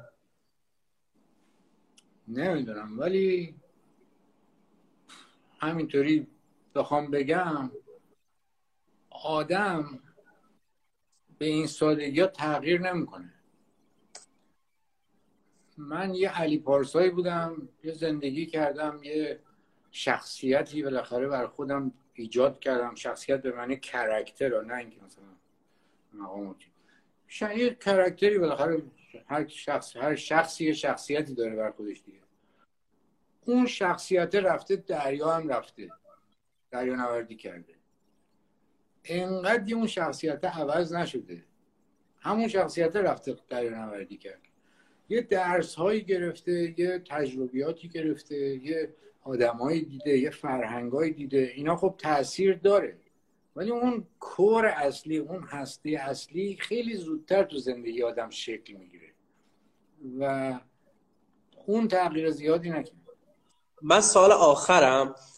شما الان در آستانه هفتاد سالگی هستید بزنم به تخته به سلامتی و آره خیلی زدم و خیلی ها مثلا تو سن 20 سالگی 25 سالگی هن و یه ذره شاید مرددن توی یک تصمیم درست برای ادامه زندگیشون و فکر کنم همه یک دوره دارن که نمی‌دونن می‌خوان چیکار کنن چی کاره بشن چیکار کنن. شاید شخصیتتون اینجوریه که دوست ندارین در مورد مسئله ولی اگر دوست دارین می‌خوام ببینم که می‌تونین حرفی به یک آدم مثلا 25 ساله بزنین که مردده نمی‌دونه چی می‌خواد از زندگیش. ببین ما نسل ما یک نسل آرمان خواهی بودیم. اون سالهایی که من دانشگاه بودم خیلی از دوستان ما هدف زندگیشون این بود که چریک فدایی خلق بشن. شریک فدای خلق یعنی چی؟ یعنی که ظرف شیش ماه یا کمتر از بعد از اینکه چریک شدی و مخفی شدی توی خونه تیمی زندگی می‌کنی کشته می‌شدی. هدف زندگیشون این بود. خیلی هم رفتن و همینطور هم شد. یعنی کشته شد از دوستای ما. ما یه نسل آرمانخواهی بود اون آرمانخواهی در وجود ما مونده. در وجود من که مونده. یعنی آدم باری به هر جهت نیستیم در زندگی در برخورد به دنیا و این یه آرمانی داریم یه هدفی داریم. میگیم دنیا خوبه اینطوری نباشه اونطوری باشه. فلک رو سقف بشکافیم و طرح نو در اندازیم. این تو چیز ما هست تو شخصیت ما هست تو ذهن ما هست. الان بچه ها اینطوری نیستم توجه می‌کنیم. شاید آخرین نمونه هاشون جنبش سبز و اینا بود که مثلا یه آرمانی تو وجود بچه ها موند و یادگار و خاطراتش هم تو رفتار و کردارشون می‌بینیم تو گفتارشون می‌بینیم توجه می‌کنیم من الان نصیحتی که بکنم. آها بعد نتیجه این آرمان خواهی های ما چی شد؟ حالا حالا. نتیجهش چی شد؟ تو خود همون گروه که رفتن چریک فدایی و اینو شد نتیجهش چی شد؟ من تو همون اقیانوس که بودم یه روز داشتم فکر می‌کردم راجب همین دوران جوانی و دوران چریکی و من فکرم اگه این بچه هایی که رفتن چریک شدن هیچ کاری نمی‌کردن. زندگیشون می‌کرد چقدر ما جلو بودیم. چقدر ما جلو. اولا خودشون نمیمردن. و کلی هم جو اصلا جامعه ممکن بود فرق کنه. به خاطر اون چهار تا جوون ها چهار تا که میگم که یه جنبشی شد جنبش چریکی حاکمان اسلامی ایران وقتی اومدن سر کار شما یادتون نیست. کلی از حرفا و کارا و چیزایی که می‌کردن عکس العمل بود به اون سنت چریکی که تو محیط سیاسی ایران بود. عکس العمل اون بود. خواستم بگن ما چپتریم ما چیزتریم خیال نکنیم. خودمون شهید دادیم فلان دادیم. با آمریکا هم از شما بیشتر میجنگیم. نتیجه هم شده این دعوای با آمریکا که همچنان قبلش آقا روحانیون حوزه علمیه به آمریکا چی کار داشتن؟ این یه جور عکس العمل چیزا حالا بحثش طولانیه. آره. در حال من خلاصه کوچکتر از اونم که توضیح بدم که چه کار یه نفرم پرسیدی که آه بگیم ولی آرمان داشتن مهم. یه نفرم پرسیدی که با قایق پادبانی تو خلیج فارس ما بخوایم می‌تونیم خودمون اقدام کنیم یا نه؟ یعنی بخوایم یه نفر تو کامنت پرسیده الان که می‌تونیم بریم سمت ساختن یا کمک به ساخت قایق‌های بادبانی؟ چون قشنگ داستان حتما می‌تونی حتما. اولا که کشتی سازی هنوز ادامه داره. تحت نام لنج سازی لنج هم من توضیح بدم. لنج فرقش با این چیزهایی که من راجبش کتاب نوشتم این است که بادبان نداره و موتور داره. بس یعنی کشتی چوبی دستسازه که موتور داره. لغت هم لغت انگلیسیه. launch launch boat. یعنی کشتی موتوری کوچیک. در اصطلاحات نیرو دریایی انگلیس بوده. انگلیس ها به کار میبردن. تو عربا و کویتی ها اینا رایج شده. به نام لنج لنج به فتحه میگم. و کم کم به فارسی هم اومده و تهرانی ها میگن لنج. لنج خلاصه همون کشتیه و این لنج سازی هنوز در جنوب ایران رایجه. اگر نجاری یا مثلا تخصص اینطوری داری می‌تونی بریم اونجا از اونا از گلافا بهشون میگن گلاف. از گلافا یاد بگیری هم وردستشون بشی کار کنارشون کار کنیم من نمی‌دونم منظورش چیه. کمک کنیم یا درگیر قایق بشیم. اگه پول داری میلیونری خب بله. برو. میلیونر جواب نمیده دیگه. آره، میلیاردری برو کشتی بساز. یعنی اونجا آدم هست چیز هست. الحمدلله سعید انوری نژاد هم تجربه داره که چطوری پول میلیونرها رو به باد بده. می‌تونه راهنماییشون کنه. بله به حال کشتی سازی و اینا در جنوب ایران امکانش در همه سطوحش هست. دیگه من من خواستم که خودتون یه صحبت پایانی بکنیم. من و حدود فکر کنم هفتاد نفر دیگه داریم به شدت لذت می‌بریم. دو ساعت داریم گوش می‌کنیم و واقعا خسته نشدیم و امیدوارم توی برنامه دیگه دوباره در خدمتتون باشم. ببخشید جسارتی کردم سوالی کردم حرفی زدم و خیلی من لذت بردم. نه جسارت هم هست در خدمت نه جسارت نکردی خیلی هم لطف کردی. بحث پایانی هم تشکر از شماست که این امکان فراهم کردی که یه قدری من صحبت کردم. از این حالت تنهایی در کرونا چی و قرنطینه در اومدم. یه 60 70 نفرم حرفای ما رو شنیدن دیگه. آره من انشالله کرونا تمام شد بیام پیشتون تنیس بازی کنیم. آره آره. تنیس می‌زنی؟ یه ذره بلدم آره. یه ذره حالا یه کارش می‌کنی؟ حالا بیا تو بیا ببینیم. باشه. فقط اینکه بچه ها فقط تبلیغ هم برم که این ویدیوهای امشب مثل بقیه ویدیوها میره تو کانال تلگرام کندک شو. اونجا می‌تونید دانلود کنید. مهمون فردام عباس کازمی جامعه شناسه می‌خوایم در مورد فضاهای شهری مراکز خرید و زندگی پس از کرونا صحبت کنیم. فکر کنم حرفای جالبی باشه. و همین دیگه. مرسی حسابی های پارسا. من واقعا لذت بردم. دم شما گرم. موضوع خودتون باشه. بچه خدافظ خدافظ